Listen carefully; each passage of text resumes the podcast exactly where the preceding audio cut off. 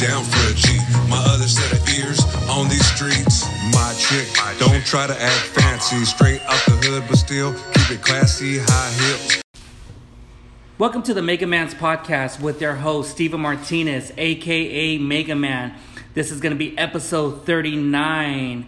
I got my boy O Creep, aka J Stomp, in the city of Orange. What's up, my boy? Alright. What's good, man? How's everything? I'm good, brother. What about yourself? Chilling, man. It was a long drive, but hey, it was it was freaking worth it. Uh, worth it because I was like, man, too busy. Then I was like, oh, I'm, I want to be always want to be on time, dude. Yeah. I, am not. I'm never that late cat. Yeah, I'm the same way too. Just you know, shows uh, how responsible you are. Yeah, man. I've been I've been uh, really busy. I've been uh, doing two podcasts. Uh, I'm doing a podcast right now with you. Then I have to uh, make a trip because my boy, uh, shouts to Beer Thug Life, he did a collab with Sandbox Brewery. Okay. It was double IPA, and and after that, yeah, I've been on the I've been on the grind lately. No, you're me you're like the Tupac of uh, podcast, bro. have, But I'm not dead yet. I'm still, yeah, I'm just pushing it out because uh, I'm I'm gonna take a break for two months and everything because you know like you know I let you know earlier like my girl she's two months pregnant. and congratulations, Thank you. brother. You're- Thank you, man. You know, you know what it is. Fatherhood's like. Yeah. it's, it's beautiful. And now, like, I just want to focus on my girl and, and take care of her and, you know, give her that love and everything. Yeah, that's right. That's what men do. Yeah, so the reason why I brought you on because I, I want your story to be told and everything, and and I've been following you for a while because uh, the first time I heard you, you were on the George Perez story, Yeah. you know, with Sidekick Getty, Bicep Xavier, and all that, and I What's was up, like, fellas? What's up? What's up? Shout out to you guys, and uh, yeah, I mean everything about uh, your life and what you've been through and stuff like that. It was it was intriguing. No, yeah, it definitely has been interesting, man. We all have we all have bumpy roads, but we all deserve second chances. Yeah, exactly that. And you know, I mean, you know, I don't complain or whine about nothing, but we are here now, and you know, what, we're making the most of it. We're, we're positive about the situation. You Hell know? yeah! So tell me about you. Uh, where, did you grow up in Orange County all your life? Yeah. Um, my parents, my dad was uh, born and raised in Orange. Yeah. And my mother's from Imperial County, so she moved over here with family. They hooked up, and I've been in Orange County, you know, since the gate. You know. Uh huh. Which it was uh, what uh, what, uh, did you do like back in the day when you were little and stuff like that? Like Um, get into mischief? Yeah, I mean, my parents divorced fairly young, so my mom lived in Santa Ana.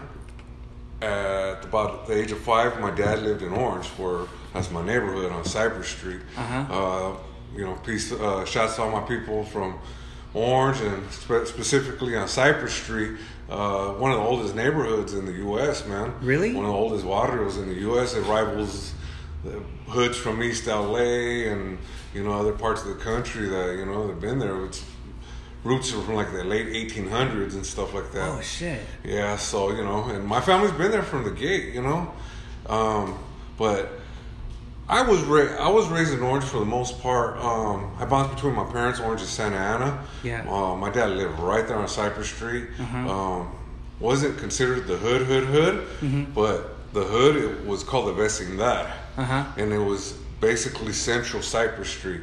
And I lived on North Cypress. Other homies came from South Cypress, but the kick it spot was Central Cypress, the Vecindad. You know. Fuck, damn man. And like, how was it growing up like in your junior high and your high school days? Oh, those are cool, man. I mean, especially during that era. It was the '90s, man. So I mean, gang banging was at all time high. Hip hop was fresh. You know what I mean? Um, you know, we didn't have all this social media. We didn't have, you know, we were still simple. Yet we were still advancing. We had our Nintendo. We had, you know, so it was pretty cool childhood. I mean, I liked it. I mean, I got in, did a lot of stupid shit as a kid. We all did. We're Yeah, all, we're all mischief, you know, like everything. You know, people will never know these days the Toys R Us and the fucking Mattel shit and the Nintendos, like the Power Glove Yeah. and all that stuff and the Micro Machines and Hot Wheels Yeah, and the- the, the- imaginary stuff where He Man. the. Fuck, I still eh, uh, no lie.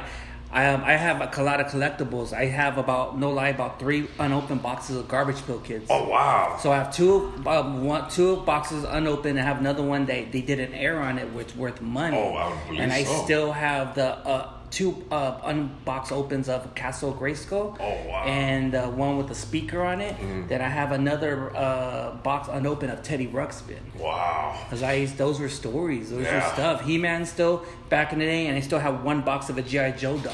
Oh, those are dope. Yeah, dude. so I still have some, but it's like, man, my girl's like, are you gonna like sell that shit? It's like, I can't, I can't do that. You Yeah. know? Once you don't realize the, you know, the, the significant value it holds to our era, Yeah, you know? that's why a lot of kids these days don't even know what old school like the stuff back in the day is. Yeah, know? and that's me. I, I teach my kids all that stuff. for real. Yeah. teach them old school, huh? Yeah, uh, we're watching some documentary about how uh, it was uh, who was it produced uh, the He-Mans was it Mattel? I Mattel, Mattel, yeah. Yeah, Mattel, and about how you know how it started off as a you know that they didn't have no direction. They just had maybe like three or four characters and put them out, and they hit.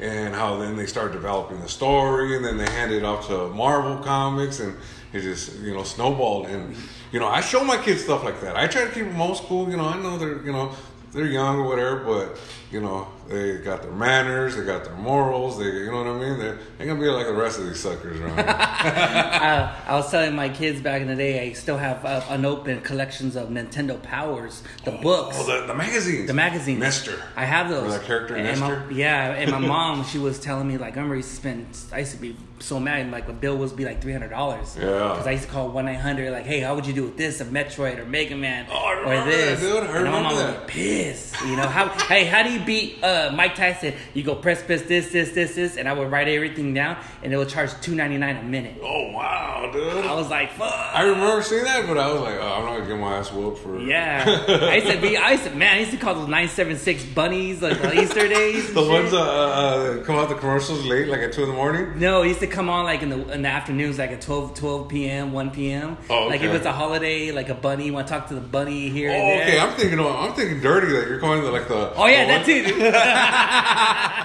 that too. I remember uh, my bill came out to a thousand bucks. I was calling girls from the Philippines and shit. Yeah. Wow, dude. Yeah, it was crazy, but yeah, like with all the childhood stuff, man, I still reminisce about stuff like that. But now these days with kids, It's a lot different, dude. it's different. Everything's all digital. It's all man. iPad. Yeah, you know? iPad, tablets, phones, uh, consoles, stuff like that.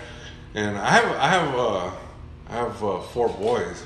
Oh, right. Yeah, and uh, you know, on my youngest, he's cool because he still likes playing with toys and like he, he's seven years old, but he'll he'll put everything aside and play with toys and do stuff. The rest of them, they're yeah, they're phones and iPads. iPads, and I consoles and all I can't that. have that because they don't feel like, you know, I try to get my kids off it because I want them to teach them reality. Like, go go outside. Yeah. A lot of kids don't go outside anymore. No, It's all like, you never know these days, you know? Yeah, and that's the thing too, because I mean, you never know, man. There's some weird motherfuckers out there that you know.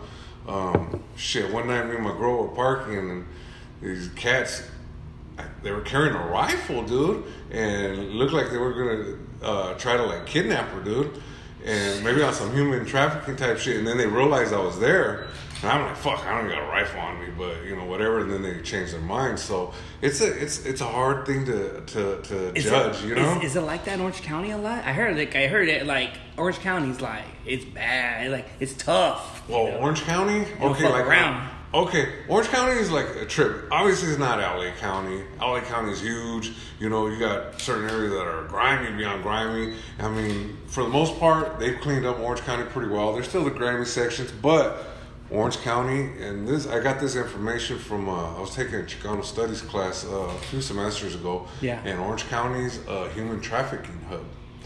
I guess uh, Garden Grove and Anaheim have, I guess, the most human trafficking in the U.S. Little Saigon. Yeah. And all that. Westminster. Heard, Yeah. heard some shady stuff about the corrupt uh, the cops in Westminster. Yeah, it's. I mean, Orange County in general is corrupt. They just kicked out the DA. Uh, well, they voted him out, but that guy was under investigation for like eight, nine different things.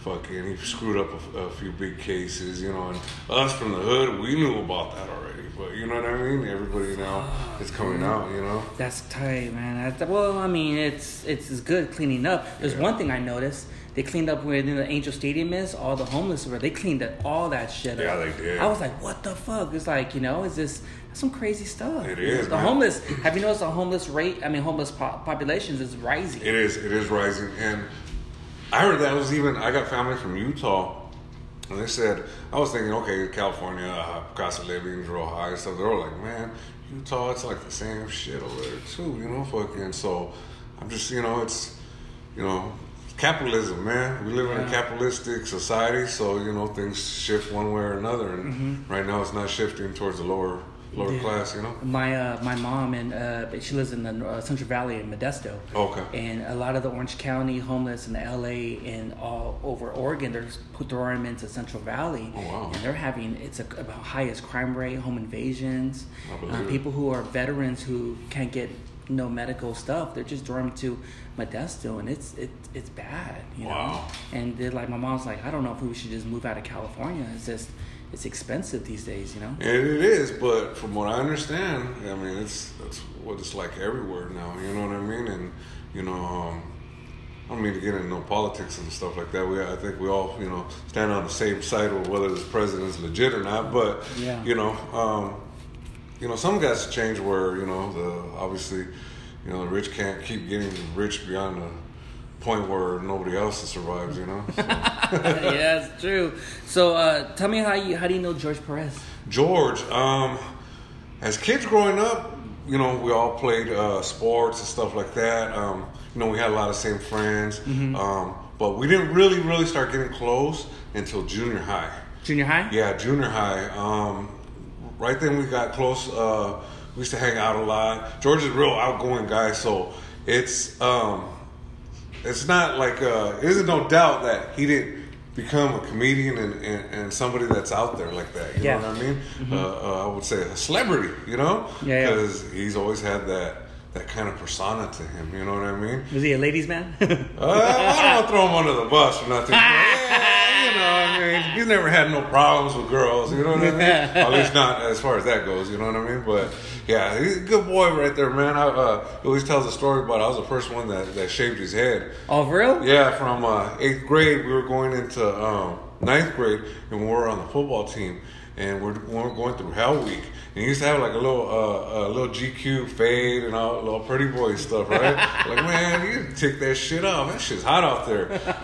Hit, I hit it that first time on pad right after a practice. We went to my pad, shaved it off, and that was it. I've never seen him with hair again. Oh man, he's always, nice to have that shit skin tight. Yeah. Skin tight with this you know, and everything, man. Yeah. Was it? Did you guys ever get into a lot of mischiefs back in the day in high school? Oh and all man, that? yeah, we from fights to all kinds of shit. You know what I mean? Man, just Yeah. hearing all the stories, like uh, I heard it with you and George. Like, man, there's been some drive-bys and this. It's like, It was crazy. We all went to a barbecue one time, and from what I understand, I mean, I was I was just rolling with them. You know, George George is a homie, and you know, uh, all our boys from Orange right there, especially on the west side, and from uh, from Soys. Uh-huh. That's that's the that's their that's their clique, straight out in Saint style. That's George and, and some of the homies, and um, we went to some barbecue, man, and ended up being a big old scrap where some dude ended up getting smoked right there, Uh-huh. and one of the homies got busted for it.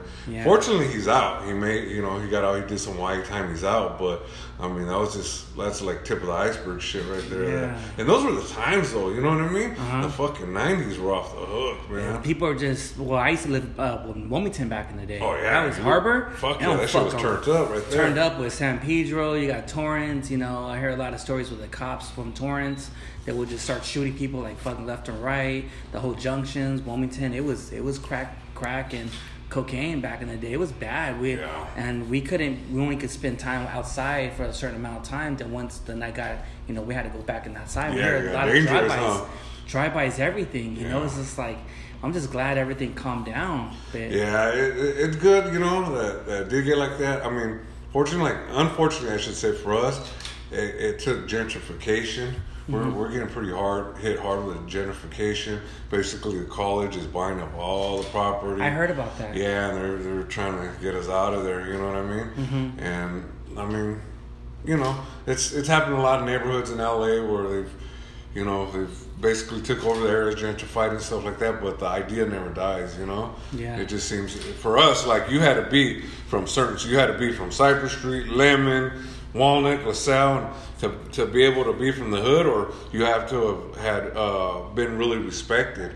Fucking now, uh, uh, to be able to function with us. Now that they just opened up the whole gates, now it's the whole city. You know, Is I it mean? was it at some time well, at nights in Orange County was this hard was this kind of scared to walk at night like you know like in certain streets of Oh gangs? stuff? yeah, yeah. It was bad at one time. Um, shit. I mean, I remember what about 13, 14 years old, getting shot almost every other night, drive-bys and shootings, and you know, and at that age, you know, you're a kid. You're like, at first you, you think like, Whew, it's like it's like uh, playing the game. You know what I mean? I survived that one. You know, uh, getting shot at and stuff like that. And then you start realizing, shit, I better start taking this shit fucking serious. This ain't no game, you know? Yeah. And, you know, we had a homeboy that got killed, my boy, uh, Rob Thompson, aka Creeper, rest in peace. Uh-huh. We were out uh, one night fucking around gangbanging and shit, and um, yeah, he ended up getting shot over it, you know. And um, thing is, you know, he went out like a soldier. You know, we seen the guy running up with a gun, and he just put in reverse to try to run the guy over, and the guy loaded on the car. You know what I mean? Oh, man. And, and and it hit him, and you know, um, for time, you know, his injuries caught up to him, and he died, and you know, but that was like uh, you know, I was about 16 at that time, and man, it taught me a big lesson, man. You know, so you know, my homeboy's death wasn't in vain, you know, but and you know, I miss him and all, and but you know, it, it taught me a big lesson, you know, and and, and life in general. You know what I mean? Because you realize, you know, hey, life is fragile. You know, all it takes is one little thing, and you're done. You know? with like us, you know, you and I were both parents, and you have four boys, I have two boys, and a da- gonna have a daughter and another baby. If they ever grow up and be like, hey, you know, like they like, oh, we had it easy, but with you, how would you teach your boys be like back how it was back in the day? It was tough, dude. Yeah, it was tough. You know, and, I, and I'm really glad. Either way, you know, I'm not gonna be one of those guys that are gonna set up my kids to be the next gang members or next, you know, because I expect and want better for them. You know, and with us, it wasn't about being a gang member or being from a hood or anything like that. Mm-hmm. We just grew up there with family, with friends, and that was our community. You know, you jumped one of my friends or family or the community, I was gonna get involved. You know what I mean? And you know, it wasn't you know, you know, the obviously law enforcement likes to spin oh they're gang members or this. It wasn't like that for us. It was more like we're, we're family. We're we're a community. We Yeah. stick together. And of other people from the outside, from other areas, you know, you know, because we had a lot of beef with like Santa Ana and hoods in Anaheim and stuff like that, and they're outsiders. I don't care. Me, me and my homeboy might not be getting along that that day, but somebody shows up and you know there becomes uh, some kind of confrontation. You know, that's my family. You know. I always heard like the stuff George talks about with like the cruising at Bristol. oh yeah. Like, you know, yeah, you can get some girls there or you can get shot over there. Hey, the crazy thing with Bristol, man, is every weekend somebody got killed, That's who yeah. but every weekend you're still going. You're taking that chance. You're taking that chance, Oh. man. You know what I mean? And you know, innocent people got killed, innocent bystanders. You know, chicks. You know, dudes that are in gangbangs and people. Who knows how many people died over? so it's just a identity. long street, huh? Just drive. It's a big long street. I would say it's at least about ten miles. I could be wrong, but it's a big ten mile street. Um, it's pretty big, and there's some big sections, and it goes through almost every hood in or in Santa Ana, I should say. Oh, and if you know Santa Ana, Santa Ana's pretty fucking active. You know what I mean? Very active. Yeah, and uh, but we we went every fucking. I just weekend. see, yeah, that's, I mean, I have a cousin out there, but I don't talk to him that much, but he said it gets active. Yeah, it It does. gets active. They don't fuck around. No, they don't. And I remember as a kid, um, like I said, my parents were divorced. My mom lived in Santa Ana, right by Bristol Street. Yeah. And um, yeah, I remember fucking shootouts and you know people. I remember going to get pizza like with family members and then like them gang banging, jumping somebody right there. And, Uh-huh. Yeah, it was it was pretty crazy, man. You know. And but when you grow up around it, it becomes pretty normal. You know, it's like okay, whatever. That's, that's, that's crazy. so how how's your life now? How's everything? Um, I get off parole in March. Uh huh. which is a few more days from now. It's one of the reasons why I haven't really been too pushy on the music because they use all that shit against me. They, they try to violate me. Um, I said back a few months ago because of a video clip. What? And yeah. Um, matter of fact, I caught uh, some gun a gun charge because of it, and what it was is I used to meet my parole officer at my dad's residence, mm-hmm. you know, and I just told him, you know, I'm not gonna give. I, initially, when I got out, I stayed out with my sister, and like the second week I was there, they showed up like 15 cops with dogs and all kinds of shit just for parole check, right? Yeah. And so she's all like, I can't have that. You gotta go. So I told the parole officer, hey, you want to check this out? I can't give you an address, but I'll meet you here, right? So I don't know what he had in his system or whatever, but somebody shared a video clip that I had on one of my, um, I think Facebook or Instagram or something of a video we did, Uh-huh. and they shared it. Well, somehow the cops seen it, and they fucking raided my dad's house. Right? I wasn't even there. I wasn't nothing, and they raided. They found my dad's legal gun in his name that's registered to him. Took his gun and charged me for possession of firearm. So that's some bullshit I'm going through right now. well, you're almost done with parole and you're fucking free, dude. Yeah, that's it, dude. So you know, um, Yeah. it, was, it was a long stretch, man. I mean, made me do three years on parole, and you know, and I didn't no violations, no nothing. But Yeah, here, I- here we are, man. Hey, I'm not perfect either, man. I mean, fuck, I had two DUIs in one month, dude. Yeah, I was fucking, I was fucking crazy. I was drinking, drinking, and I got like a whole bunch of uh, driver's license, and when I got two DUIs, man, it fucked me. yeah. I'm just That selling. should probably cost your arm and a leg, huh? uh, you know, uh, uh, sixty-four thousand dollars Woo! just to get my fucking license back. All that shit. That ain't no joke. It's no joke, but now it's like I don't drink like I used to and stuff, you know, Yeah. and everything because, you know, now my probation's done. It was like in what, 2000, what, nine? Yeah, you ain't trying to get back on that Fuck shit. nah. No, I wouldn't be. Yeah, now I know my limit because when I went to the alcohol class and everything like that, it taught me like don't do this, like eat a lot of food, drink beer, then drink water, then eat a lot more food, but don't get crazy Yeah. because that's why I don't drink liquor no more. Yeah. I don't drink wine. I just drink only but craft beer. Yeah. But it's kind of humbling me because when I used to drink, I used to drink nonstop just to get passed out. But now I, I, I don't do that. So that's Yeah. why I go to a lot of breweries. And the, this person changed my life. Said, "Why are you drinking all those beers too fast? You're not like in high school anymore." It's like you know how long it took me to make that fucking beer. He's uh-huh. like, "What? Like seven months? Uh-huh. Drink it like it's a wine. Just drink it." Yeah, So- appreciate it. Yeah, appreciate it. Craftsmanship it. So that's what I do. I just check beer fights and socialize with people, Yeah. and I don't go to the bars like I used to anymore because you get into fights. Yeah. Like I was back in the day, I was you know talking to some girl. Then I guess she didn't tell me she had a boyfriend. and She was whatever. then the guy got a beer bottle and cracked me in the back of the head right here, bam, right there, and cracked me. I'm like, what the fuck? Ah. Yeah, what the fuck was that about? Huh? Yeah, what the fuck, dude? It's like, it was my girl. I'm like, well, keep your girl on the leash. Yeah, exactly. Better fucking teach her. But yeah, but hey, I'm glad that you know, like your pearl's almost done and everything. Hey, do you? I know you got. I got to know, what hobbies do you like to do? Ah, I like paintballing. Paintballing? Yeah. Is that good? Yeah, it's it's fun, crazy, huh? Yeah, I always wanted to try it. It's dope, dude. We need to connect soon uh, on that. My brother uh, likes to paintball a lot. I used to Uh-huh. paintball in the past, but the people I used to paintball with sort of stopped. Uh-huh. So, um, Strategy, huh? yeah, so my brother started doing it, so been doing that. Uh-huh. Um, that's one of my hobbies. Um, we got uh, flying drones. Oh, how's that? It's cool, dude. It's cool. Interesting. You see, like, oh, look at that girl. Look at that girl fucking that guy right there in the backyard. and, and, you know, it'd be nice if the, if the camera had some like X-ray vision or something. You know what I mean? Go through the some of the walls or something. You know what I mean? That'd be crazy. Yeah, imagine all the shit you could pick up. hmm The camera, you see, like a. I saw one on YouTube where this this this guy who has wife, and he was thinking like his wife was cheating on him. And so he had a drone and flew and saw his wife drive like a couple blocks down and met the husband and this and it was crazy man it was like i don't know about that shit but that's cool Yeah. you like any sports or anything Yeah, I'm a big Raider fan. fucking raiders Yeah, man. fuck it. It hurts, but hey, fuck it. That's my team, and you know what I mean. Just this is like a hood. I ain't gonna switch up. We'll see it. what happens, you know, with the draft. You know what they can see. We got, you know, you know Gruden. You know, I We also know. got that new GM. Yeah, well, I mean, what's so- up with Carr? He has he has his good, then he has his bad. I mean, they they fucking Mack. He went to the Bears. Yeah. I was like, why you do that for?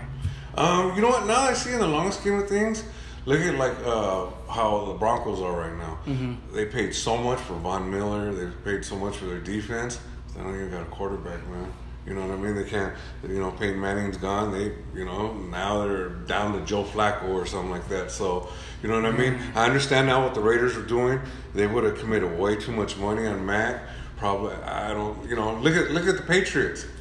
No money, not that much money, but look. Fuck, no, they don't pay at- nobody shit. You Yeah. know what I mean? Everybody's plug and play. So I'm hoping that Jon Gruden is basically the West Coast fucking Bill Belichick. You know what I mean? Well, once they move, I don't know when are they gonna move in a year or two to Las Vegas. Yeah, I think they got one more season and then they're they're headed Yeah. to Vegas. So maybe I don't know if that'd be kind of messed up to say, but hopefully they, you know do good. But maybe they're trying to get maybe trying to rebuild when they get over there, like what the Rams did, where they moved, got the stadium, and but I mean the dedication with the Raiders still in LA, it's still like they Rams get no respect. It's all Raiders, dude. Yeah, Raiders that- Nation. Hey, and of course, and of course, me, you know, sorry to all my Rams fans. I got tons of uh, uh, re- uh, homies that represent Rams and all that. But uh, When they used to play in Anaheim. Yeah, exactly. Right You down the street. Our yeah. hood's right down the street Yeah. from fucking Angel Stadium. I am. And um, fucking uh, all I can say is uh, the Raiders are the only NFL team to ever bring LA a Super Bowl.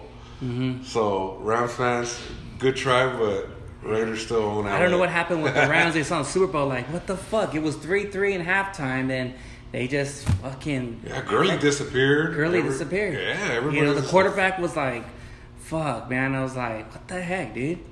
But I mean, you can't go. You can't. You can't say shit about Tom Brady. Was six, six Super Bowls. Yeah, at this point, you know, I'm, you know, we're about the same age now.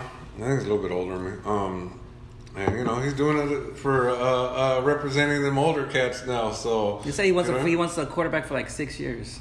Oh, I think he got maybe about another two, three. Mm-hmm. I think what's gonna happen, he's just gonna get probably some kind of horrific injury, and then that's that. Yeah. I mean, like sort of like a Alex Smith type injury or something. Alex Smith. What happened to him? Um, who was it that He was. I remember he was the Niners and he went to the Chiefs. I haven't heard him. Yeah, since. he's on the Redskins, and he got uh, look it up. He got tackled. Uh, was it by the Cowboys or no? But either way, they hit him so where like his whole legs turned backwards. You know what I mean? like Joe Theismann. Yeah, basically. Or what was that dude on the Cowboys that did something similar to him? Remember during the playoffs? I have to see. Yeah, something like that. So yeah, he's yeah, he got it pretty bad. That's crazy. What about who's your favorite baseball team? I know I'm looking at it right now, dude. Uh, Yeah, well, you know, um, I played for this team in Little League. That was my first team. Uh huh.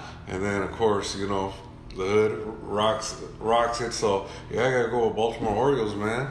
Uh, even though everybody's Angel fans around here, Mm-hmm. I'm not that big of a baseball fan. So yeah, I'm gonna rock the hood. Too. I, I, you know, I'll be honest. I rarely see people sport an Orioles cap. yeah, Rare. yeah, especially out here.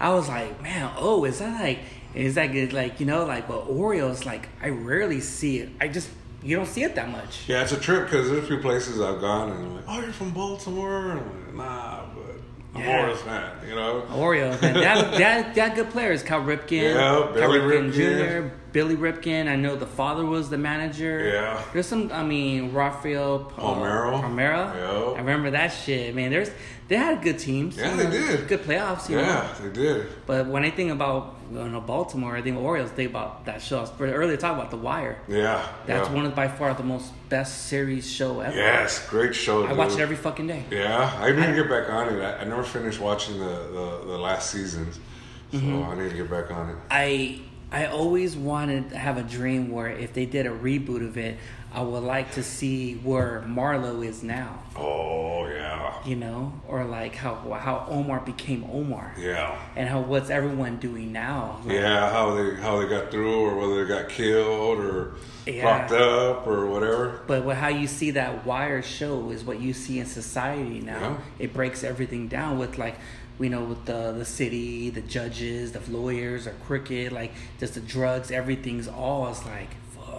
Yeah, and that's a, you know the thing is uh, you know in society you know a lot of people uh, they want to justify certain things like you know nowadays ever since Trump became president everybody wants to justify racism.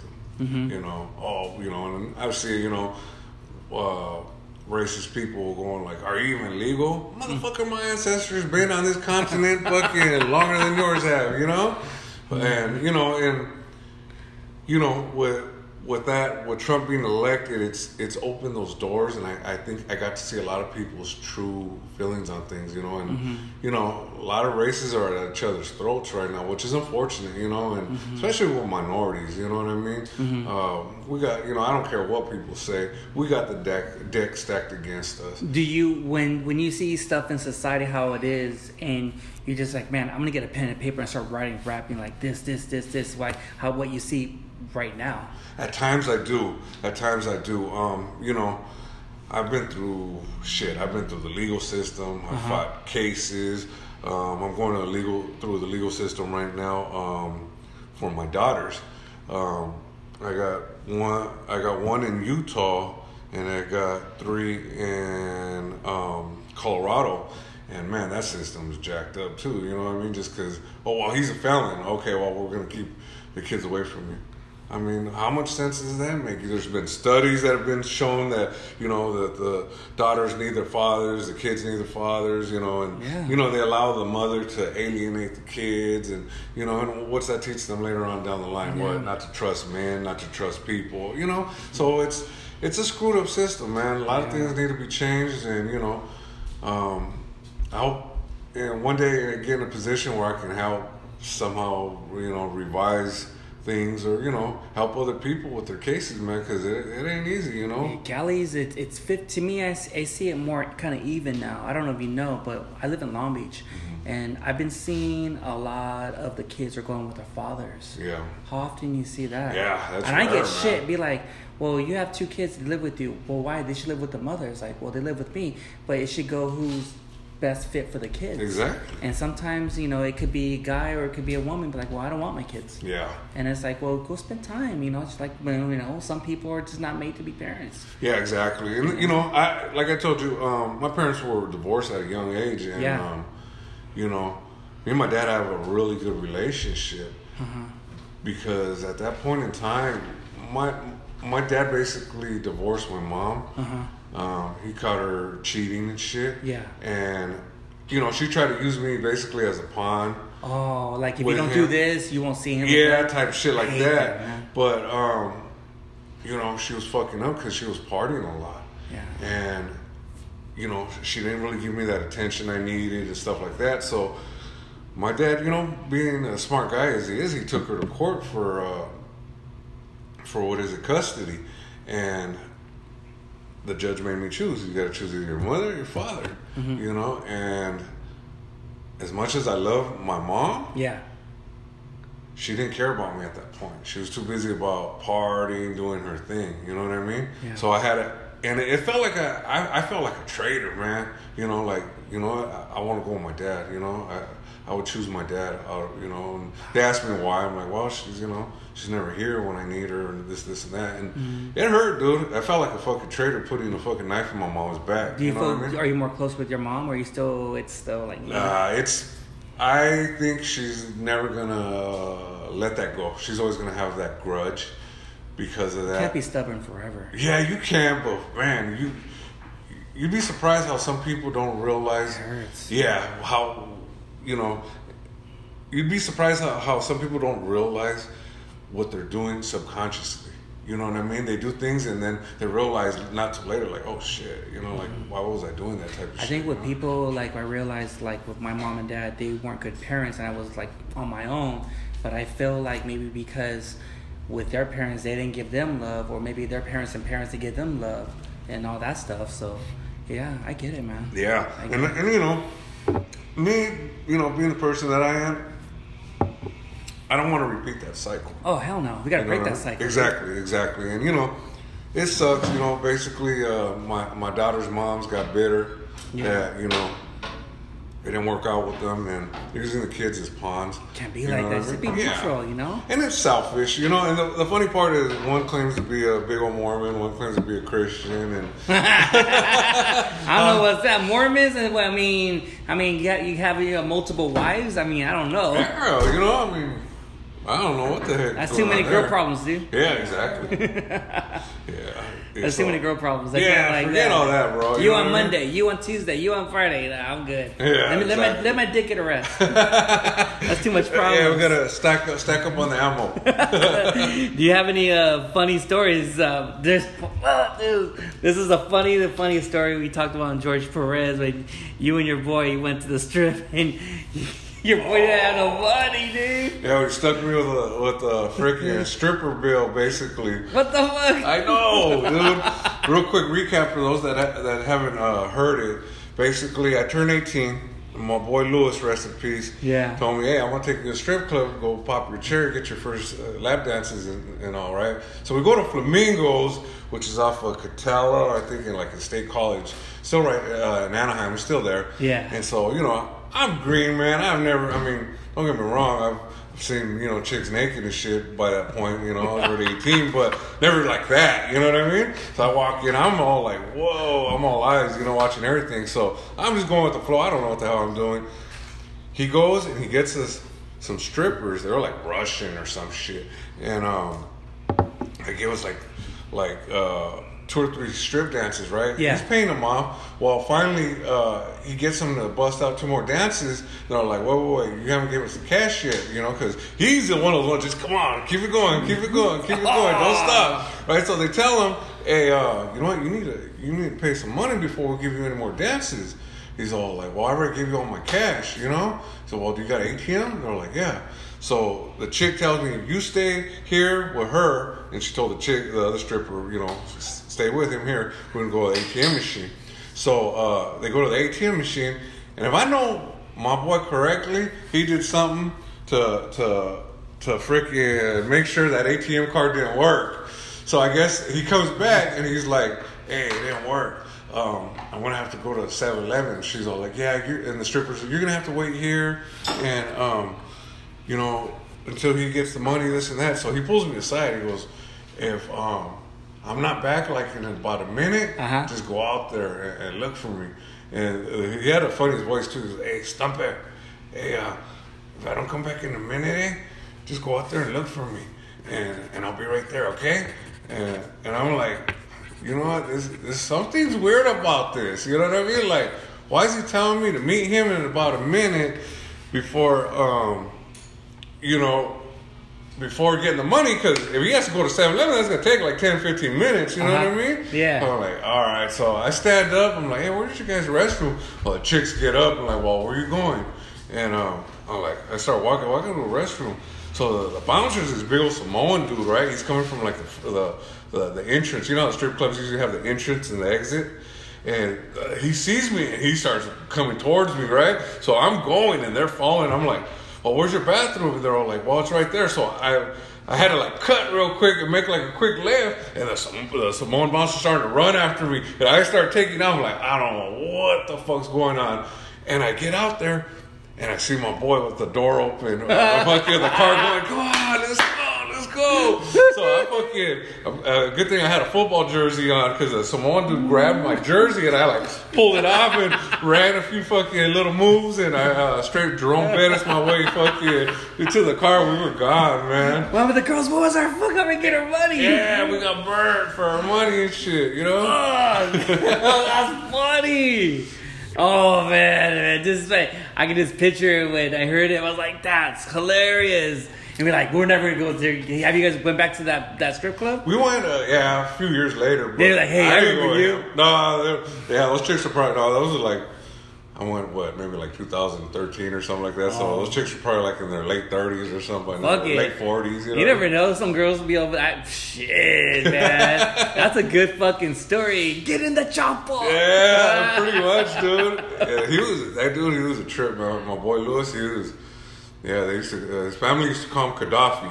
Gaddafi? So, yeah, so you know what I mean. And Oh, He was just one of those guys, fucking. Crazy, dude. Yeah, always just trying to get pussy. You know what I mean? Fuck yeah. So it was, it was, it was fun hanging out with them, man. You know? Hell yeah. So right now we're gonna go take a little beer break and we'll, we'll be back and we're gonna come back and uh, we're gonna talk about uh, his music and he has some very very good lineup of some some good songs, man. We'll be back.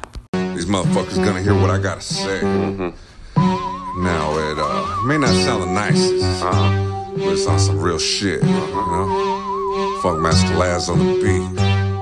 Oh, creep. Most you motherfuckers in over your head. Closer to the truth when blood's been shed. Bitch ass fools and big mouth broads. Cozy with the law, acting up. When shit pops off, where you at? Finger when we bear the gas. Stare fade the black, pair made the match. Don't really care, this is about that scratch. All right, we're back on. We took a little beer break, get to know my boy. So, um, how long? How long you been doing rap? Uh, I've been rapping. Technically, my first recording was in '94. Um, I have a boy by the name of David Lucio, uh, also known as DJ Togmatic. Um, he had actually recorded a song before me, which I have on um, on YouTube. It's called the OGOVC rap, and he did a song basically just hood stuff. You know what I mean? Yeah. And you know, gang banging, talking shit about other neighborhoods, and he let me listen to it. Um, he was a little bit younger than me, and I had been doing my own thing at that point. We're from the same neighborhood, whatever, but he was a little bit younger than me. He's a generation below me, so you know, I didn't really. He was like to me, he was a kid at that point, you know. And I was doing my own thing, and he was like, "Hey, you know, you like rap? Check this out." So um, I uh, um, I basically uh, heard it and I was like, well, let's let's get together, you know. Yeah. And so we got together, and I started dropping music with him every Friday night. We were dropping music, dropping music, dropping music, and They're hungry, huh? yeah, we're hungry at that time. I mean, we'd go. We were gonna party for sure that night. We'd go, hit the studio, and the studio consists of like a few turntables and a tape deck and a microphone, and uh, we'd you know smoke, drink. Uh, record whatever we had to record, and then we'd go hit the night, rest and party from like one to like four in the morning. You know what I mean? So it was cool though. You know what I mean? Did you um back rewind? Uh, when you were in junior high and high school, did you ever like write like paper? I'm gonna write this, this, this, like lyrically. Yeah, I did. I did a lot of writing um, up until that I finally actually recorded because I didn't know anybody that had equipment. I had a, a homie named DJ Riz that was teaching me how to DJ and, and use a sample, but he didn't really have no like recording equipment. So uh, I was just trying to get into music any which way I could. Yeah. So when the homie, you know, t- uh, showed me his setup, I just dived in full, you know, force. And but at that point, I had already been writing a whole lot. You know, I mean, shit. I think the first time I heard a rhyme or, or a rap was through my homegirl Angie. Uh-huh. And this was like in 82, 83. Uh-huh. And there was some school function. This was at Cambridge Ele- Elementary. She's she, she was a few grades up above me. She was probably like about fifth, sixth grade at that time. I was like first or second. Yeah. And they had the whole school functioning together. And she had uh, uh, what do we call them back then? Ghetto blasters, boom boxes, or whatever. Those big old fat. ones. Yeah, she had one. I see only see one once back in the day. Yeah, she had one, and you know, back then what was popular was like Midnight Star, Rick James, and all that, you know, that kind of stuff like Midnight that. Midnight Star. Yeah, Herbie Hancock, all you know, all that stuff. And I just remember her putting on a song. It was White Lines, White Lines, and I mean, as a kid, I don't know what the hell White Lines were about, but it sounded cool. Do do do do do do do do. Yeah. Like, oh shit, what is this? And you know, the guy's rhyming all his words, you know, and I'm like, oh, what the hell is this? You know what I mean? This shit's pretty cool, you know? And um, yeah, I got to credit my homegirl Angie, man. She's uh, probably the, the, the, I'm pretty sure, 99%, she's the reason I even heard hip hop in the first place. Shit, And man. from there, I just, I fell in love with it. You know what I mean? That's badass. Yeah, and I have cousins from Santa Ana at the, around the same time that were getting into DJing. They were pop locking, breaking, and all that stuff. I also had another cousin. He came out in that movie Breaking, and um, he was sort of like a local celebrity in Orange County because he was like the only uh, breaker that had made it from Orange County. And you know, in that movie Breaking, you know, mostly if you want to find good breakers, they're all in LA County. Or New York and all that. Yeah, or New York, you know. Uh, And on the West Coast, it was L.A., you know. But he was the one that stood out in Orange County that could compete with everybody, you know. So that like you know I grew up with hip hop. You know, I remember like uh, when I was like in seventh, eighth grade, breaking was back. You know, Yeah. like in New York with you know, and it with I used to hear Lords of the Underground and Oh, yeah. Das EFX and breakdancing was back, dude. Yeah. It was back. It was back. I was like, fuck yeah. Then uh, I my friend tried breakdancing. He did something to his arm and he broke it. Yeah. He went. I don't know how you do it that way, but he he broke it. I was like, fuck, dude. Well, that's what ended up being my cousin's uh, downfall. He, uh, I mean, he was like getting, he was getting paid. They were like paying him to do shows, and you know, it was it was that era where it was real big. Yeah. And he did something to his back. He fucked up his back, and he, he never was the same again after that. So, Dang. that's, yeah, he started, you know, tapering off from doing that. you This know? ideas were um, I think I've been watching. Um, well, my girl's been telling me on Netflix. There's a the documentaries episodes of Hip Hop Revolution. I think. Oh yeah, yeah, that's, uh, That's- hip hop evolution. Evolution, my yeah, bad. that's pretty good. I I haven't watched it, but I heard like it breaks everything down. Yeah, it does, and it shows uh, basically, you know, Chicano's place in hip hop. You know, because uh, a lot of people don't know that Kid Frost was right there neck and neck with uh, Ice T. They were rivals that used to battle each other. Yeah. And um, you know, everybody knows where hip hop was started. You Mm-hmm. know, that was New York. You know, and when it got to the West Coast, you know. Uh, we were there. Mexicans were right there, There- at the forefront. I always see like that with their sections. You have oh, like in back, you know, with the West Coast with you know the OC. Then you have LA. Then you have Long Beach and Compton and, and the Harbor. I feel like there's there's little little meccas like well this started here, this started there, and everything. You can't be like well everything started in one place. Everything was in different or just coming together. Yeah, and it did, and it, and it evolved. You know, um, you know, um, especially on the West Coast. You know, you had, like I said, you had Kid Frost. He was right there at the forefront. Yeah. Crazy D. Uh, he's a Chicano guy that was with, well, that was from NWA. NWA? And yeah, uh, do you remember the first NWA? It was NWA and the Posse. And they show like a group photo, and there's like maybe 10 guys. And there's like a light skinned dude, like kneeling down. He has like a fucking, uh, like a 40 ounce in his hand. I have to see that one. Yeah, check it out. Uh, it's NWA and the Posse. Well, he was he was Chicano, and he was credited with writing a few of Easy E's songs. And there was a song called "Panic Zone" by uh, Okay.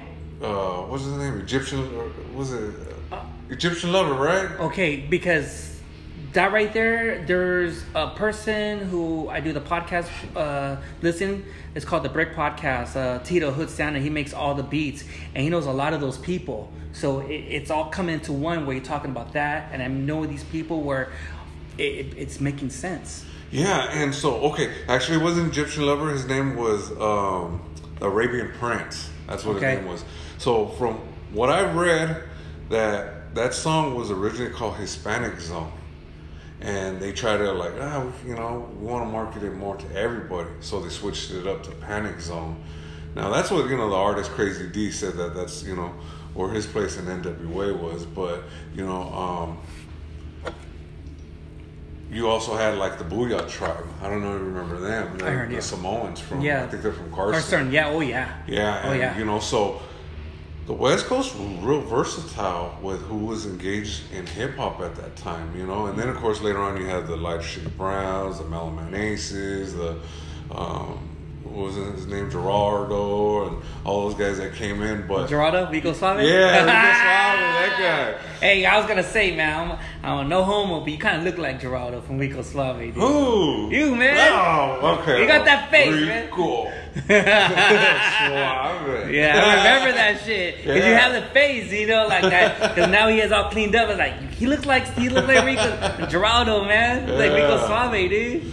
so it, it's a trip, man, because you know, um, right now, you know, there's a lot of uh, there's a lot of I'd say in the hip hop community, a lot of uh, sort of like friction. Yeah. Because uh, Chicanos are, you know, they're making a big push right now, and I think sometimes some of the black artists maybe feel a little bit of. Uh, this is the important subject I talk. We're getting into this now, the Chicano rap now. Yeah, and I feel a lot of uh, a lot of times the black artists maybe feel a little bit threatened that maybe that you know um, because Chicano rap didn't come as a label that I remember until 2000 or so. Okay, and you know, you had Kid Frost. Like I said, you had Kid Frost back then. Lighter shade of brown. Uh, the Mexicans. Uh, who else? Was Proper around? Dos, Proper Dos. ALT. Yeah, uh, ALT. You had you had a lot of uh, Latino artists. You know, not necessarily Chicano, Latino, and there wasn't that label though. Oh, oh, these are Chicano rappers. These are, you know what I mean? It wasn't or Mexican rap. They were, it was all hip hop. Because I was listening to a lot of that stuff when um, Lowrider was in. Oh yeah, With Well, Thump Records. Yeah, Thump Records had a lot of. It had a stuff. lot of like, who's this? Like all these freestyles and all that. Yeah, MC Boulevard, the Slow Pains, they had all those guys. And I think they sort of maybe were a factor in developing that market to be Chicano rap. Because I remember they, they catered specifically to, you know, Chicanos and lowrider enthusiasts. You know what I mean? And, you know, Kid Frost and them, I mean, yeah, he came out with La, La Raza, which a lot of Mexicans obviously took to. And that set a, a big blueprint, what I think, for what Chicano rap was. But you didn't have it now like where a black artist will say Chicano rap, ah, we're not gonna fucking waste no time on it. You know what I mean? That's their shit. You know, back then it was like, oh, this Mexican dude's rapping. Oh, he's pretty cold. You know, that's what pretty good. They like the beat and all that. Okay, that's cool. You know, now it becomes more of a separation thing. Like, you know, uh, you know, a lot of people stereotype Chicano rappers as being, you know, like they don't got lyrics, they don't got style, and and the thing is, is it's only a few artists that put us in that box. You know, me at that time, I was already trying to do something different. I wasn't trying to sound like anybody else. I wasn't trying to, you know, at that time you had a lot of uh, Chicano artists.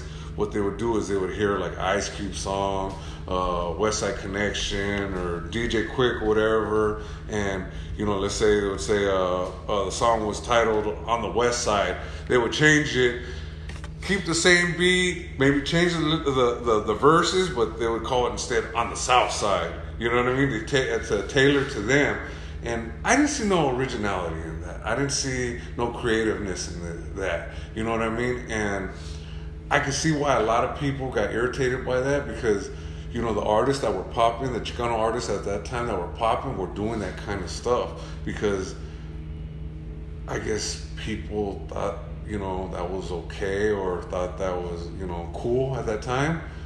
But it's ran its course already. You know what I mean? And you got to come with creativity. You know? Yeah, that's just yeah. You don't want to be like this, like have music the same same. You want to be different from everyone else. Exactly, and that's me as an artist. Um, you know, if you go back and you look at, at my body of work, you know, I got, you know, I've been rapping since the '90s, so um, you know, I always try to do something different. I didn't use common phrases that everybody said. I didn't use styles that everybody said.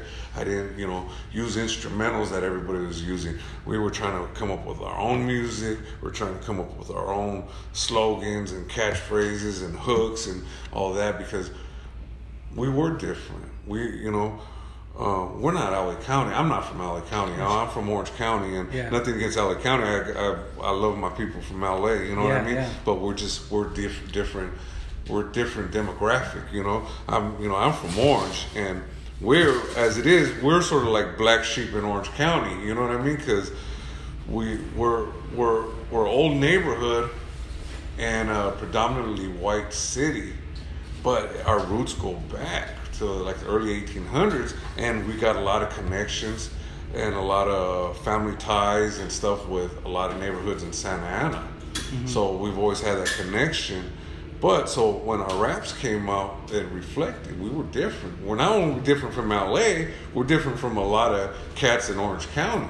You know, I mean, because you got a million rappers coming out of Orange County or out of uh, Santa Ana. You got a bunch of rappers coming out of Anaheim, but you only had like two or three rappers coming out of Orange. Blowing out everywhere. Yeah. Like and I, I like I see OC rappers like they're like oh shit it's just it's, you could see it in social media. It's like when I see a lot of social media, it's like a lot of uh, rappers from OC Orange County popping up like representing. Yeah. You know like from the Brea, you know Orange. It's a lot of Santa Ana. Yeah, a lot of Santa Anaheim, Ana. You know they're just representing hard. Yeah, and that was the thing. Like back when when I was coming, I I, I guess you could say I got semi serious with it around the early two thousands or so, and um, you know, we didn't have nobody to show us what to do. I had to learn how to mix, master, engineer, make beats, rap, and all that. Nowadays, you know, you just go online, look up somebody's page, find a beat you like, purchase it from them, get your studio time, take it into the studio, pay them. You have your your your rap written out, your song written out. Just go and you perform it. They mix it and master, and you're done.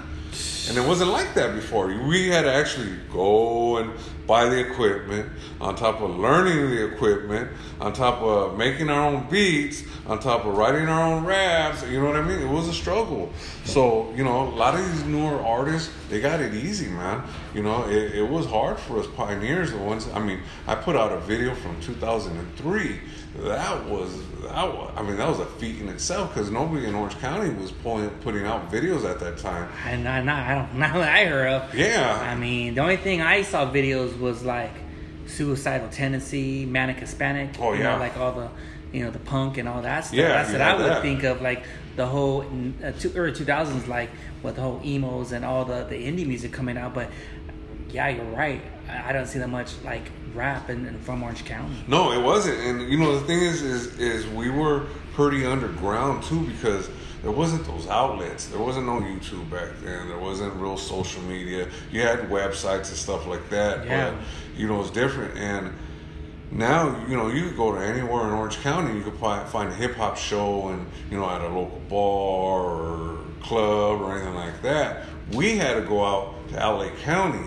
I remember performing at the Key Club, at the Viper Room, and a few other places. We had to go out there, and you know, and you know, not too many people were willing to go from Orange County out to LA County to see us. They were like, hey, you know, well, you guys don't got no venue down here. We're like, nobody's doing hip hop at this time, you know? We were trying to hit up promoters and, you know, owners of the bars and like, ah, you know, we don't want that shit. You guys end up getting the place shot up and shit like that, you know? With the L Orange County in LA and like you stay over there. Yeah, exactly. So it was hard for us artists, rap artists in Orange County at that point in time to really get a following or anything going. So it was it was tough at that time, you know. And I've stuck it out. You know, I went. You know, I've got a lot of homies I started rapping with. Um, I have a video called Out of Control. It's on YouTube. Um, you know, you search on my channel, um, O-Creep, and um, and that video has my original crew. It's about eight or nine of us of us uh, there. Man, I'm like the last man standing that's still rapping, that's still doing. Oh, they're not doing it anymore. Most of them not. Like, I mean, I can hit them up. Hey, you know, can I get a verse or this and that? And you know, they'll get pumped. Oh, yeah, yeah. You know, maybe want to do something, but then you know, they got families, they got lives. They just don't know how to how to balance it like I do. You know. Yeah, I get that because like doing like you're balancing your rap, your your kids, like with everything. I get it. That's the same thing with me. Like I work, I'm balancing with my kids and doing the podcast. But you just you gotta have that balance. Yeah, exactly. And it, it's tough. And I can see, you know, where if uh, you don't got no kind of support, you don't got no funding, you know, it's gonna be easy. You know, I mean, I think most rappers or artists they come out real optimistic. You know, okay, I'm gonna drop a song. It, you know, that song's gonna be so hot, it's gonna go viral, and then I'm good. You know, and then you know. You go and you record a hot ass song that you think is dope, you put it out there, and it's out there for a few days, and you only got like three or four views or something. Like, okay, you know, you realize at that point, you know, this this game is not just about skills no more. It's about marketing. It's about knowing people. It's about how you present yourself, how how you go about it. You know, and there's a formula to it. Hell yeah, that's Yeah. good. Uh, that, it's just like hearing all the stuff. It just it's very intriguing. It's more fresh, you know, like to to know the inside and outs, like the OC and the background, like to tell me about Orange County in the 1800s and everything, and how the rap is, you know, it's it's getting there. But I don't. I feel like now the rap game is getting kind of watered down. There's just too much rappers, you know. There is. Yeah. There is, and There's like too much like, well, who am I gonna listen to? Well, you know, it's just I I don't. If I'm gonna focus, I'm gonna focus on one thing and stuff like that. I want to focus on millions of. It's like no, I can't. Yeah, and that's the thing too is you know there's a lot of artists. You know, it, it's good that you know technology has obviously got us to the point where you know it's it's affordable to record, afford, affordable to be, to be able to do music, which is all fine and dandy. But what also happens though is you saturate with the market with a lot of artists that haven't perfected their craft. Mm-hmm. You know what I mean? Um, you know, I'm obviously a lot better artist than I was 10, 15, 20 years ago when I first started, you know. Yeah. I got my stuff down to a science now, and but it took a lot of time and a lot of, uh, you know, me putting in work to figure that out. And you got so many artists now that come out that put songs out, whatever, and it's sort of like, man, I really don't want to invest my time listening to this guy because, you know, he probably might not even have a career, you know, like he might have one good song and that's that, and or he might not even have a good song, or you know what I mean. And so it's like weeding, and and me as a as an artist and as a fan, there's hardly any new artist I really really listen to like hard, like I follow their career real tough because. Um, you know, it's it's a different game. It's not like it used to be. You know, it's not like where okay, you know, uh, artists will put out um, an album. Like I remember Ice Cube putting out an album like every two years, or okay, so you know, listening to that album for a few years until I know it, you know, back and forth. And then he comes out with a new one, and I'm ready for it. You know what I mean? The anticipation. Now they're just dropping, dropping, dropping, dropping, so much dropping, and I think a lot of times a lot of artists just force shit out to just keep. And you got to have your content going. You know what I mean? You you know how it is with a podcast. You got to keep it going. You can't just do one or two podcasts and then okay and just live off those. You got to keep it rolling. You know what I mean? But a lot of artists haven't figured out that line. Okay, you know what? I'm gonna um, I'm gonna perfect my craft, or I'm gonna make sure I got a good product before I put it out. That's what I do. Um, I was hearing a podcast with uh, Felipe Esparza. They had Joey Coco Diaz. It's like, you know, when you do the podcast, do you care about numbers of people listen? He, and Joey Coco Diaz is like, I don't give a fuck about that shit no more because it's like, it's not about numbers no more. It's about being consistent and, and making good podcasts or making good stuff where it's like, oh wow, you know, like he doesn't worry about that. Yeah. So as long as you're you're uh, you're making good music, you know, good rap songs and everything like that, and people are like, oh, and the people, it's gonna come to you. You know, that's like with me. I don't care about numbers anymore. Yeah. And that's why with me when I do the podcast, just stay consistent, make it more like, boy, I feel like, wow, he really gets into like getting to know you, dude. Yeah. Like that's the thing I, and it's all about respect, and I respect you and all that stuff.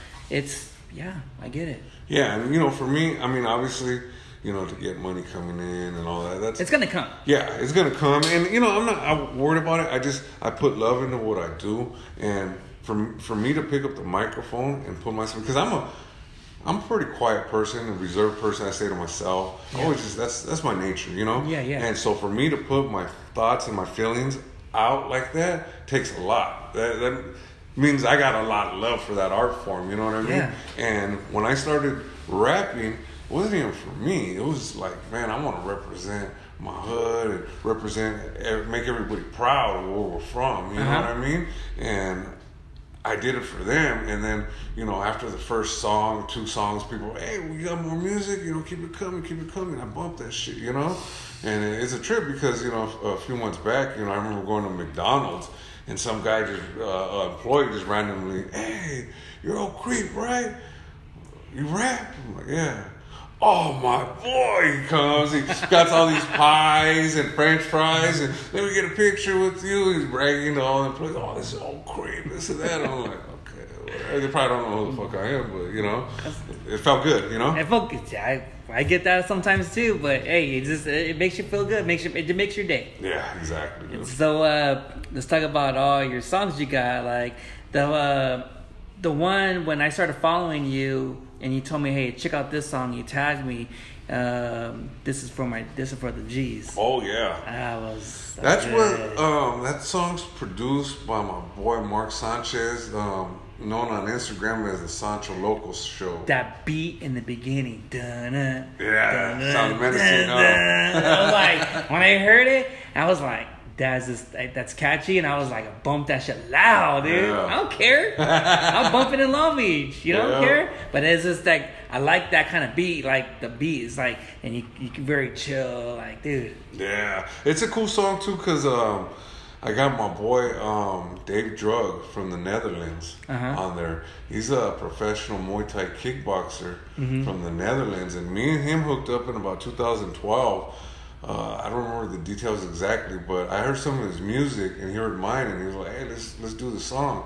So we did a song called "Double Up," and um, it's on YouTube. Check it out, "Double Up" on, on the O-Creep channel, and um, I liked it because it has like old West Coast style type beat, and we're just trading uh, bars back and forth, you know, and it's it's pretty dope, you know, because I consider myself a, a lyricist and a good wordsmith. You know, I don't just repeat the same fucking words over and over and over, or find a cheap way out. I, I, you know, I really I put you know a lot of thought and heart into my rhymes. You know, I like it. Like it's just you like I like to hear like a good rap song where it's like when I hear hear the words, it's like, oh man, he must have been through stuff like this and that. You talk about like I like that. Yeah. Like like it. Makes sense.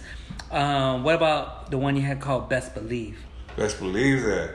Yeah, um, I recorded that at my boy Caesar's pad, man. Um, and uh, there was a, I had just gotten out on bail, man. I got investigated for a shooting that they were trying to pin on me, and um, they weren't able to charge me for for it. Um, but they found some. They found a few firearms at my house and, and some dope, and I lost my job, and that, that was a real bad time in my life. I was out on bail. I was going through a lot of shit, you know, and um, music became my my escape path to basically get everything out, to be able to vent myself. And uh, my boy, man, he, my boy he came through for me on that one. He, you know, hooked up the beat, hooked up the studio time, and we were we were diligent, man, and, and real consistent. Every Friday, I'd get to his pad at about seven o'clock, and we'd knock out a song. Um, you know, called it maybe uh, a night at about four in the morning. Yeah. You know, go grab a bite to eat, and damn, we got another song, and you know that was that was the the child of that you know that era right there, and you know it was a it was tough times, man, but music pulled me through. You know, I like that, man. It's just like you you you stay grounded. You're motivated. You're you're writing stuff. You're just putting stuff out. It's like just all that stuff just comes in your you know out of your heart. You know, Yeah, it everything. does.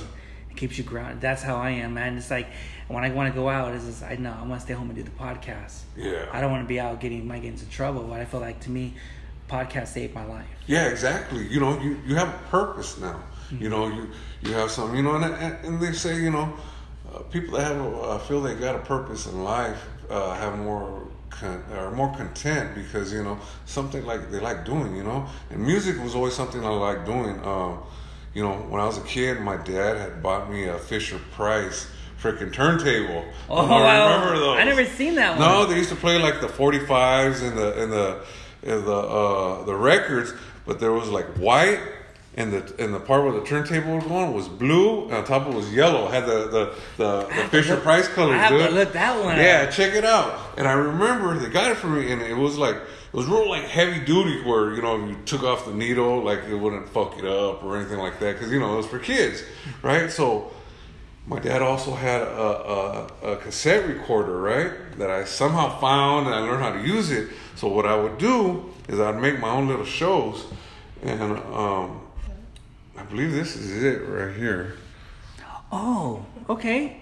I, I I used to have one. Yeah. I was like thinking two turbos right them. here. I knew it was gonna be like that. Yeah, exactly like this one. Let me see. And um, basically, this sucker right here, right oh there. yeah. Okay, I had one. My mom had one. I had one. That was a long time ago. Yeah, and so my dad had a um, a cassette recorder that would, I guess, could record. Uh, had like a, a built-in mic, and I would press play, and I'd play the records and like play like song whatever, and I'd act like I was a DJ and tell stories, and I had my own little like show and shit, you know, and um. I remember I had like maybe 10, 15 tapes. I'd add sound effects like, oh, so, uh, you know, someone's pounding on the door, and it was like, boom, boom, boom, boom, you know, little shit like that. So I think that's what led me to the rap. You know what I mean? Like, okay, I always knew I was gonna have something to do with audio, you know, and that's what it became was the rapping, you know. And it's it's a trip, you know, because you know this, is, this is the first time I'm telling this story. I think I don't even think she's heard it, or she might have heard it, but um, you know, I remember just liking music, liking audio, liking you know that was my thing. You know, Dang, that's badass. Uh, let's talk about uh, Dancing with the Devil. Dancing with the Devil. Now that song is an old song me and my boy Adam did. His name Little Man from Santana. Santana. We re- yeah, we originally Is that how you say it in Santana or you say Yeah. Tantana? Santana. All right. So um, we did that song. That concept came up like in about 2003, 2004, right? And um, we, we he had a home studio and we recorded it, and um, we did it, but we never really did nothing with it. Back then, like I said, um, there was no outlets. You know what I mean? There was no YouTube, there was no social media, there was no nothing really. So we gave it to our friends. Everybody had it. We messed around with it. Okay, that was that. Well, I came across a beat um, by a dude named Underground Chemist, and for some reason it just called to me like, you know what? We should do an updated version of this song on this beat. So we we basically we redid it, and this song is called "Dancing with the Devil," and basically it's a metaphor for the street life. You know what I mean? You you know you fucking get in that street life, you start doing crime, drugs, and criminal activities. You're dancing with the devil, man. You know you're fucking. It's right there. You know you're, selling your soul out. You know.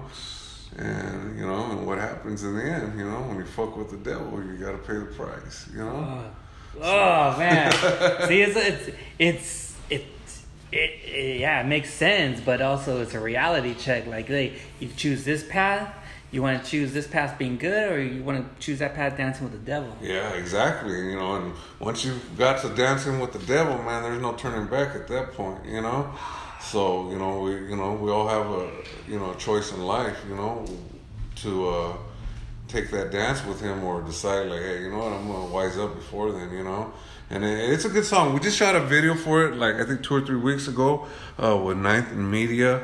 Um, produced by Underground Chemist, uh, mixed and mastered by my boy Ivan Reyes, and um, it's gonna be a dope video, man. I'm probably gonna get it like on Latin Beast TV. Um, you know, I'm gonna put some money into marketing it, but I mean, we had drones on it. We had cameras, uh, that they, the same kind of cameras they shot Lord of the Rings on. Oh shit! So you know, it was, and then we had a good location um, that uh, you know we got a lot of people to come out, and it was a good, it was a good shoot.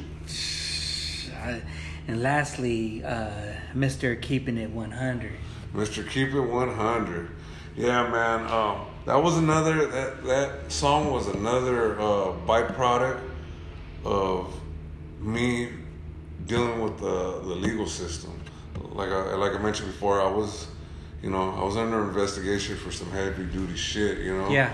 And, um, you know, I was out on bail fighting multiple gun charges and, and you know, fire or uh, drug possession charges. And, you know, I was looking at a lot of time. And, um, you know, um, at that point, I felt a lot of people had abandoned me. A lot of people had, you know, because up until that point, shit, I had a house, I had fucking nice cars and money and jewelry. I was, you know, I was living it up, you know, and everybody loved me then, you know. But as soon as things got tough and I didn't have that money no more, I didn't have, you know, half the shit I, everybody fucking disappeared on me. You find out who your really friends are. dude. Exactly, and And I know. I get it. Yeah, and that's where Mr. Keep It 100 came from. I was like, you know what? No matter what, I'm gonna fucking keep it 100. No matter fucking, everybody could fall off, everybody could fucking act funny or, you know, say what they want about me, but I am me and I'm gonna keep it 100 and fucking, I ain't gonna change for nobody, no matter what the fucking circumstances are. You gotta be real. You gotta Yeah. just be yourself. You can't be fake. You just like, hey, it's like when I always tell people, it's like, you know, like I'd rather be honest with you than be fake honest with you. Exactly. I just I can't because you can smell, you can smell like oh oh this guy's bullshit. Yeah, know? exactly. Yeah, yeah. And I, you know, I can smell that shit a mile away. You Oh, know, yeah. and you know, a lot of people, you know, especially like like like now too. Um, you know, I'm getting off parole. I've been out uh, three years now. You know, I'm looking to graduate from college. Oh uh, yeah, man. You know, within a few semesters. And you know, I got my music career turning around. And when I initially got out, I mean, I even had family members fucking, you know, fucking not even try to fucking reach out and help me and you know basically shitted on me you know my my daughter's mom shitted on me both of my daughter's moms shitted on me thinking you know I wasn't gonna fuck oh he's always gonna be the same and all he's gonna do is get in trouble you know what all I needed was a fucking chance to fucking redeem myself and whoever shitted on me then you know Yeah. fuck you Yeah. fucking here Redemption, I am. dude. Yep, it's redemption That's I'm the. back, I'm like you know? the same thing. I'm like same thing. Like, like I was going through so much hardships. I used to be homeless. I mean, I was just mischief. I was finding myself. Then all of a sudden, once I got all my shit together, and and now I know what I want. Now, now, like my heart's in a in a good place. Yeah. Like now, I'm gonna gonna have a baby. I have a good girl who's backing me up. I'm trying to be the best father I can be. You know, it's just I feel have everything good, a good job, just everything. And to me, even if this podcast gets big or not, I'm always gonna be fucking humble. Yeah. It's always gonna be like I'm not gonna be stuck up. It's like I'm always gonna be humble. Yeah. No matter what. Yeah, and that's how it should be because Yeah. you know what? Hey, you could have all the fucking money in the world. You could be the best looking guy. You could whatever, but you know what? All that shit could be took from you. You know, and can't nobody take that fucking humbleness from you. Yeah. You know what I mean? Because I know how it is to have everything, then being rock bottom, then getting your back, your life back in order again. Like how you said, it's redemption. Yeah, exactly. And this is, you know, I've uh I recorded lots of music. I wasn't able to push out a lot of music for these last three years because of law enforcement. Yeah, I because of- yeah. Of parole, so I had to pick and choose. I would let out little songs here and there and write it out until you know uh, uh, uh, as much as I could. But now, after March, I'm off parole. I got two videos already shot, ready to go, and I'm gonna just market all my songs single by single by single, and you know it's gonna be a pretty big year. Fuck, dude. I mean, I'm, I'm, I'm now, I'm sold.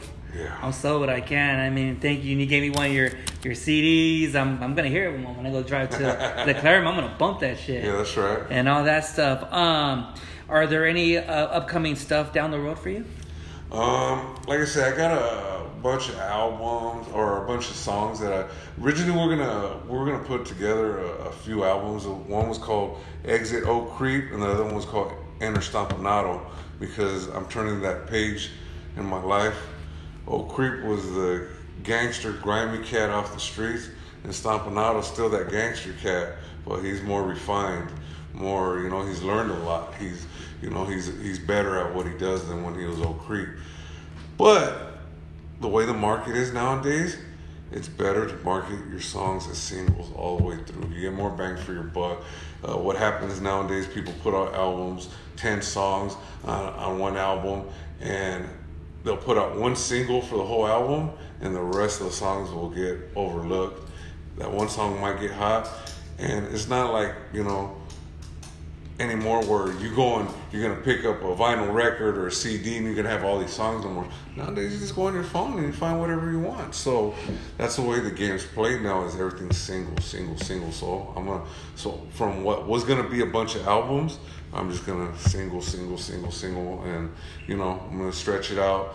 And you know everybody's they should you know you're gonna see a lot of different sides to me, a lot of different. uh stories. You know, I've opened up myself. Before I used to be real, um, just you know, the gangster shit, the, the hardcore, grimy, you know, uh, street shit. Now I've opened up my my you know, um, I guess you could say my my platform, and you know, I got songs. You know, for uh, I made a song for my girl here. Um, you know, I got I made a song with uh, Cat out here in Orange County named Epidemic. Uh, basically talking about you know my relationships and my struggles with with having trying to be in my kids' lives. You know, so. But I still got, you know, so, you know, I still have my street shit for my fans too, you know what I mean? Yeah, yeah, yeah. So, you know, I, I opened it up the spectrum and, you know, should be a lot of good stuff that's, that comes out, you know? That's bad. Uh, Is your stuff gonna be? Is it, is it gonna be on iTunes or anything? Um, yeah, it'll be on uh, my distribution covers iTunes, Spotify, YouTube, um, Mm-hmm. you know, Google Play, Pandora, all that stuff. So Uh, YouTube Music? About YouTube Music? yeah, that too. Okay, I'm gonna, the- I'm always on YouTube Music. Okay, yeah, I think the only one I'm not on is SoundCloud, and that's just because they don't pay shit. You know what I mean? Yeah. At least for, for, for my distribution deal, I won't get nothing out of it. So I just like, oh, whatever. You know what I mean? That's good, man. Well, um, lastly, is, do you have any plugs? Yeah, I got a few plugs. Um, of course, look me up on official underscore O period creep on um, Instagram. On YouTube, I'm OCR33P. Uh, let me give a shout out to um, Jay's Photography. That's J A Y S P H O T O G R A P H E E on Instagram. Um, don't forget to look up my son Drew Soto, 80 on Instagram. He's the one that's doing all the um, the drone work for most of my videos and everything. Oh, okay. So um, if you guys need drone work, let us know. Keep it in the family. Yeah, we keep it in the family. Everybody's you know got the role and and you know what we do. Um, you know, I'm looking to get my sons probably uh, rapping within the next year or two as well. That's awesome. So, um, you know, uh, I got to give shots to the, backbone of my operation. That's Ivan R714 Reyes uh, on Instagram. Without this guy, you, I wouldn't be here right now. He's the only one that basically had believed in me when I got out. Didn't ask me for money, gave me beats, and just you know what? Let's record. Let's let's make history. Let's do good music. And he's a very talented guy. You know, I mean, he does everything. Um, you know, uh, I gotta give it up to uh, my boy Dave Drug out of the Netherlands. He fucking he held, he held it down for me on some gangster shit, on some rap shit. Um, you know, he wrote me in prison. You know what I mean? Fucking how many people write you in prison? You know? Rare. Yeah, exactly. Um, Got to give it to the homie OG Big Wicked from Orange County too. You know, he put me on. Um, he has a pretty big platform, and he put me on. I mean, he paid for the video. He paid for everything that was done on on a track called Before the Rap Shit, and um, you know, he put me on. You know, and he, he showed me a lot of love. Then asked for a dime in return. So you know, I gotta I gotta give him love for that. You know, and he's always been a class act. You know. Um, can't forget uh, the homie Cultura 714. Can't forget my boy Shark from from Orange Valley of Cypress. I like that name, Shark. Yeah, uh, my homegirl Angie. I want to shout out to Angie. She's like, I don't need a fucking shout out. I know that motherfucker. Yeah, that's the homegirl right there, man. She, you know, whenever some dumb broads would give us problems, hey, will you talk with her homegirl? Oh yeah, I'll talk to her. Gotta give it to my girl uh, Jessica. Uh huh. Um, love her, of course. Um, and uh, Ninth and Media, just everybody in my circle, you know. I know I'm gonna forget a lot of people. My boy Cisco, uh, George, uh, my boy Evans, everybody out there, you know, Side Dick, everybody out there that that that's got behind me, that that you know had faith in me, that you know that um, you know that knew that I was gonna fucking do what I said and say what I what I was gonna do and you know I really appreciate it. Shots to you too, man, reaching out. You know, Hey, it was hey, I just I always do this with two hands because because I, 'cause I I believe in you. I doing this podcast.